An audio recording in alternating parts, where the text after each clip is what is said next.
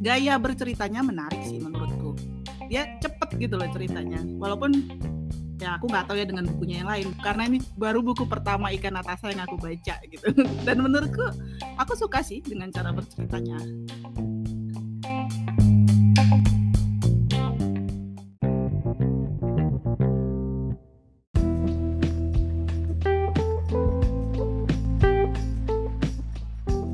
sebenarnya ini ceritanya tuh aku nggak sengaja sih mendengarkannya. Aku kan sekarang banyak mendengarkan fiksi di Storytel. Bukan membaca tapi mendengarkan. Cuman ya yang dibacakan yang buku juga ya. Dan uh, cara berceritanya itu enak gitu. Yang bacain kan si Adinia Wirasti. Itu tuh pemeran filmnya loh. Dari yang kan si Critical Eleven itu sendiri udah difilmkan kan dan pemeran wanitanya itu yang ngebacain bukunya gitu. Terus ceritanya tentang uh, kalau dibilang mulai dari cerita romantis sampai jadi melodrama gitu.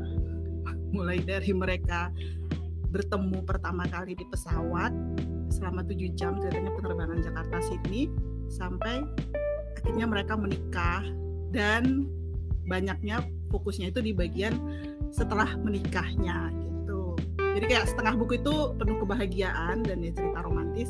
Setengah bukunya itu melodramatis yang uh, bikin pengen udahlah cepet lah cepet lah abisin aja ceritanya kenapa sih? gitu. Tapi ya nggak kayak gitu gitu.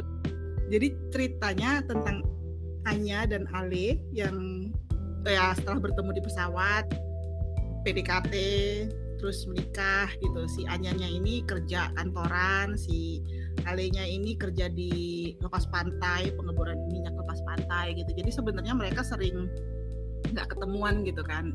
Karena kan pas kerja lepas pantai itu tiga bulan apa sebulan perginya malah ya?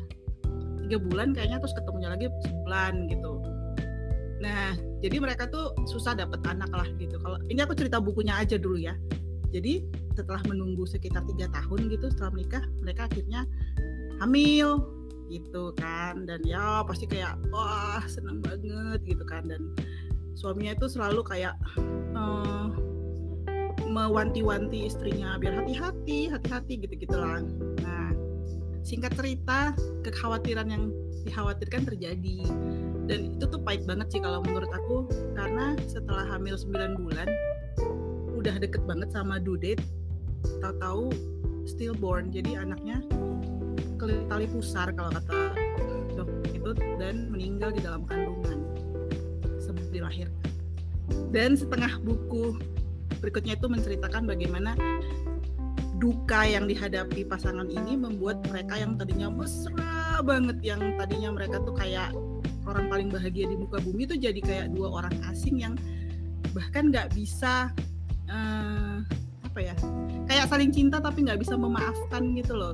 Karena kata-kata yang saling menyalahkan dalam hati gara-gara kamu sih. Misalnya suami itu menganggap gara-gara istrinya tetap kerja makanya itu salah satu hal kenapa anaknya tuh mati dalam kandungan. Sedangkan si istrinya tuh kayak nganggep ya elah gue yang ngandung 9 bulan lu nggak tahu apa rasanya. Gue tuh yang lebih pahit kehilangan gitu loh. Jadi ya kita perempuan pasti yang kalau apalagi kalau udah pernah hamil relate lah gitu dengan apa yang dialami sama Anya gitu loh. Dan mudah-mudahan kita nggak ngalamin yang dialamin Anya sih ya. Tapi tetap aja kalau itu sampai kejadian kayaknya knock on the wood gitu kayak wah gitu sedih banget kan. Jadi memang di buku itu menceritakan konflik yang terjadi karena bagaimana cara mereka berduka gitu loh. Bagaimana cara si Anya dan cara si Ali dalam menghadapi duka yang mereka alami gitu loh. Dan biasanya kan harusnya kalau namanya suami istri kan ya kita justru kalau ada masalah tuh ngomongnya sama pasangan kan gitu ya. Nah di buku ini justru mereka tuh nggak bisa gitu loh nggak bisa ngomong sama pasangan karena justru pasangannya itu yang bikin mereka tambah sebel gitu.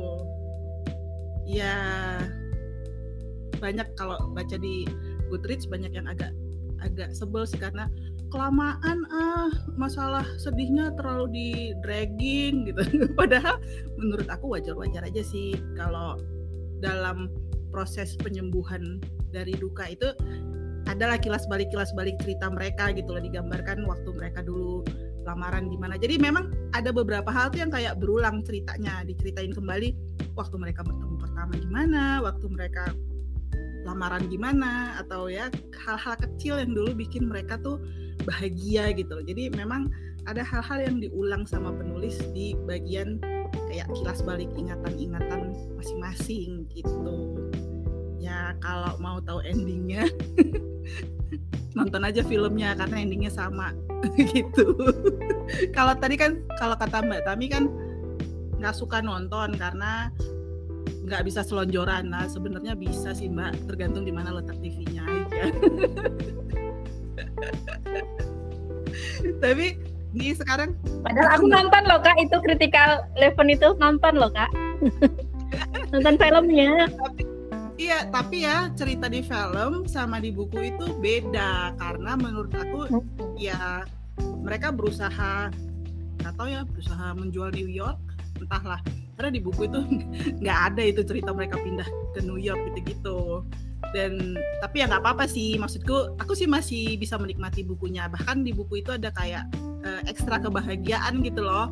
Hmm, karena eh di buku di film di film itu endingnya tuh agak lebih panjang. Kalau di buku tuh sebenarnya bahkan ceritanya agak ya gitu doang gitu. Berhentinya tuh saat uh, akhirnya setelah mereka melalui proses berantem berantem dan sebagainya ya mereka berbaikan dan si Anyanya hamil lagi gitu loh. Eh, aku jadi spoiler abis-abisan deh. Tapi terlepas dari udah di spoiler buku ini itu apa ya? Gaya berceritanya menarik sih menurutku. Dia cepet gitu loh ceritanya. Walaupun ya aku nggak tahu ya dengan bukunya yang lain banyak yang bilang ah ikan Natasha ceritanya gitu-gitu doang aku nggak tahu karena ini cuma baru buku pertama ikan Natasha yang aku baca gitu dan menurutku aku suka sih dengan cara berceritanya gitu walaupun kalau ditanya mau baca buku ikan Natasha yang lain gitu ya nggak tahu ya aku tergantung mood juga kalau ada yang bacain mungkin aku mau dengerin kadang-kadang aku denger buku ya bukan baca ya gitu balikan tuh Kak Risna. Nah itu aku nonton Kak Risna garanya penerbangan waktu umroh kan panjang banget ya 9 jam. Ya udah akhirnya nontonlah itu jadi tidak menyengaja nonton gitu. Oh ternyata bagus kok ceritanya. aku ya, juga cerita, nonton cerita film juga kok. Garis besarnya sama mbak, tapi di buku itu hmm. lebih diobok-obok hmm. gitu loh perasaan kita. Karena kan kalau di film tuh kayaknya cuma 135 menit kan, kayak setengah bagian film itu bahagia setengahnya baru konflik masalah ya hmm. ya tapi itu agak lebih terlalu cepat juga gitu loh penyelesaiannya hmm. kalau di film kalau persoalan hmm. itunya ya kalau di buku tuh kita lebih dibawa emosinya tuh ya kalau aku sampai mikir gini ini sih kalau buat orang yang pernah mengalami atau yang malah sedang hamil mendingan gak usah baca deh. Nanti jadi parno gitu loh. Gitu kalau aku mikirnya bukunya ya gitu kayak ya iyalah kebayang aduh itu aduh aduh aku nggak bisa menemukan kata-kata untuk menggambarkannya tapi menurutku itu sedih banget kalau sampai kayak gitu. Sembilan bulan itu loh sembilan bulan tinggal seminggu lagi ceritanya kayak udah udah tinggal nunggu harinya gitu. Dan ada sih yang aku tahu kasus kayak gitu. Aduh udahlah nggak usah dilanjutin. Aku tidak bisa mewakili perasaan mereka soalnya karena beda ya. Mengetahui sama mengalami pasti beda gitu. Tapi ya itu bukan waktu baca buku itu tuh yang lebay banget itu bukan yang dia kan belum belum melahirkan ya tapi dia tuh udah belanja 100 buat oh, iya. sepatu buat anak. Nah, iya kan 100 sepatu mother care gitu ya. Tapi 100 nah, mother care lagi ya bukan bukan yang di pasar baru gitu bukan. Bukan yang Lapi gitu. Mother care. iya aduh. Iya lagian juga kayaknya sih apa ya lebay gitu loh kalau kalau di, di mitos kita kan di mitos kita sih jangan terlalu dulu gitu loh kalau punya anak itu sebelum tujuh bulan ke atas tuh jangan terlalu gitu kan kalau di mitos kita itu Iya. Uh, punya sih yang itu dia mungkin karena ya itu ya pengarangnya bukan bukan ibu ya bukan pernah ngalamin jadi ya agak-agak berlebihan penggambaran itunya kali ya. Aku tuh nggak kuat baca itu. Maksudnya kan mereka kan ceritanya bukan orang biasa mbak, bukan orang yang normal. ini mereka orang kaya. orang kaya. iya. Sih kecuali kecuali dia sopaholik ya. Kecuali dia sopaholik si Becky. Iya.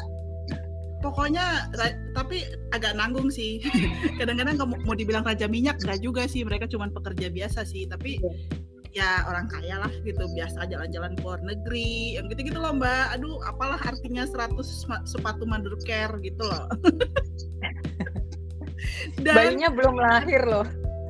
Tapi adaptasi yang versi filmnya juga lebih lebay lagi kan? Yang kayak aku tulis tuh tentang adaptasinya. Mereka pindah ke New York milih apartemen di Manhattan. Terus tetap aja kan suaminya nggak tinggal di rumah kan? Suaminya kan di Meksiko. Iya tetap di, di itu di lokasi. Iya iya. filmnya. Tapi udah gitu nggak punya mesin cuci dong. Tetap nyuci ke laundry mat apa gitu kayaknya tuh ya kayak kayak gitunya tuh apa ya detailnya aja kurang ini ya kurang ya, ya kurang mereka mau nunjukin lihat lagi gaya gitu ya. hidup orang di Amerika tapi aduh kalau lu udah punya apartemen di Manhattan masa sih lu nggak bisa beli mesin cuci berapa sih harga mesin cuci terus udah gitu ngapain sih lo video call di coffee shop udah gitu lagi mau mau video callan sama suami lagi. Please get a room. Kan beda itu Karisna kalau mereka beda. Ya ampun mbak. udah gitu dia. nggak pakai earphone itu loh. Ya ampun aku tuh geli sendiri di situ. Kayak come on ini cerita. Apa sih mereka mau ngejual apa sih? Jangan-jangan ini bukan di New York ini coffee shop coffee shopan ini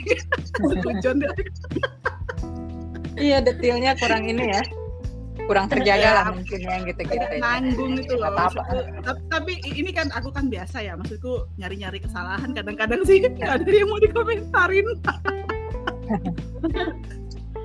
Ya panjang lah tapi banyak.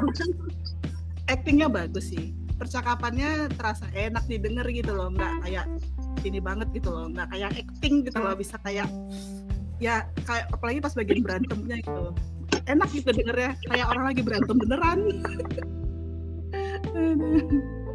Yang kayak kamu harus hati-hati. Aku tuh hamil bukan sakit. Gitu. Kan yang suaminya overprotective sampai nggak boleh ini nggak boleh itu. Kamu harus istirahat yang banyak. Gitu. Iya aku tahu. Aku ini hamil bukan sakit. Ya, maksudku kebayang nggak sih memang sering kayak gitu kan? Ada yang overprotective istri hamil tuh kayak dianggap istri sakit yang bener-bener gak boleh ngapa-ngapain gitu. Walaupun ada juga suami yang kamu itu hamil bukan sakit. Jadi lah pergi sana kerjain ini ke ladang gitu. Justru itu yang kuat Kak Risna. Iya itu ceritanya. Ya aku sih merasanya lumayan sih buat hiburan ya. Sama kalau aku membaca buku Ikan Natasha sendiri kayak uh, melihat aja sih cara bercerita orang-orang gitu. Dan ya itu. Oke okay lah walaupun banyak bahasa Inggris di, di mana-mana di dalam bukunya. Bukan ya kan kelasnya kalau... ya. kelasnya kan dia bekerja di mul perusahaan multinasional gitu kan si suaminya. Dua-duanya orang kaya lah ceritanya kan yang ya. yang si Anyanya udah biasa keluar negeri presentasi dan sebagainya yang suaminya kerja di itu di apa namanya tadi lepas pantai. Tuh jadi nggak cerita orang biasa. Dan ya itulah aku bilang intinya sih lebih di cara menghadapi duka sih. Pas mereka berduka segala kemesraan itu hilang. Gitu. Ada banyak yang bilang nggak nonton yang Twitter Foyer atau yang lain gitu. Ntar dulu. Nanti bosen sama Reza Hadian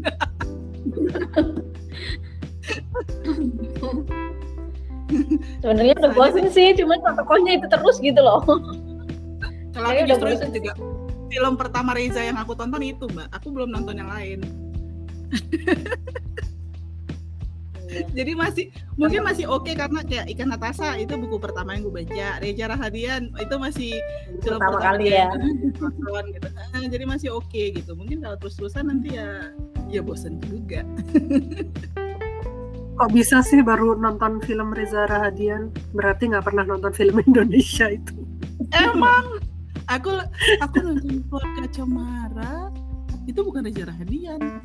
Aku tahun ini baru nonton keluarga Cemara satu KKN di Desa Penari sama itu dia Dan nonton lo itu KKN Desa Penari dasar.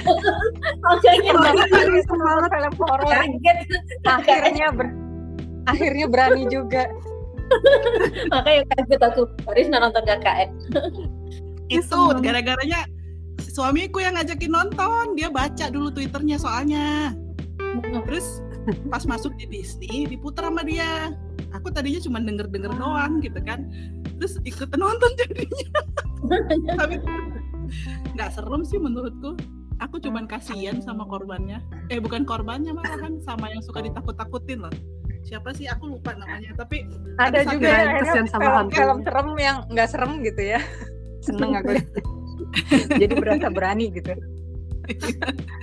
ya kan?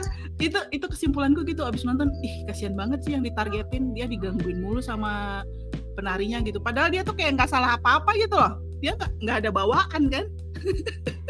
Mm-mm, mm-mm.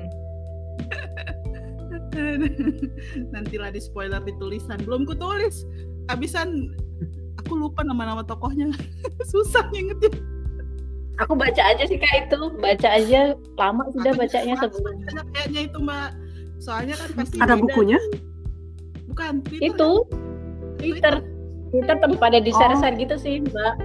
Linknya. Iya, itu terkenalnya karena dulu nggak nggak minat nggak minat aduh jangan baca deh jangan baca pasti lebih serem aku yakin lebih serem itu Ya, dia lebih serem bacanya. bayangin ya iya Udah. karena karena imajinasi kita lebih tak terbatas.